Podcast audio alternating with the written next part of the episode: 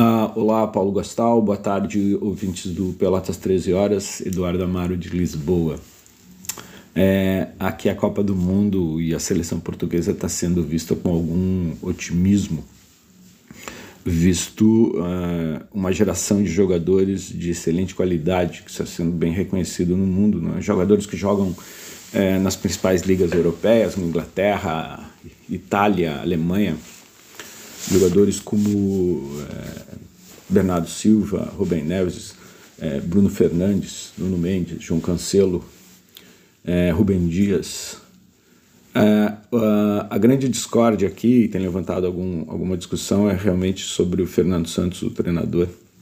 Ele é um treinador muito conservador e a seleção portuguesa tem atacado muito pouco. Tem defendido muito, mas tem atacado muito pouco.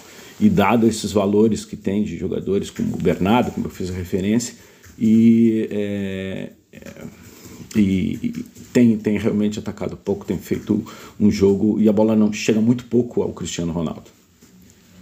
E, e também a discussão que ele coloca Rubem Neves e William Carvalho como médios defensivos, né, que jogam mais ou menos iguais, e a opção era sempre tirar o não colocar o William Carvalho e colocar o Vitinha. Isso né, a gente tem conversado. Um dia desses peguei um táxi e conversando com o um taxista me dizia que o sonho dele era ver Bruno Fernandes, Bernardo, é, Vitinha e o Palinha como médio é, mais mais lá atrás, né? como um guarda-costa desse, trio de ataque.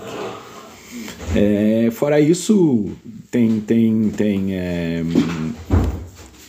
tem um otimismo e, e alguma, alguma esperança que Portugal venha a se tornar campeão do mundo.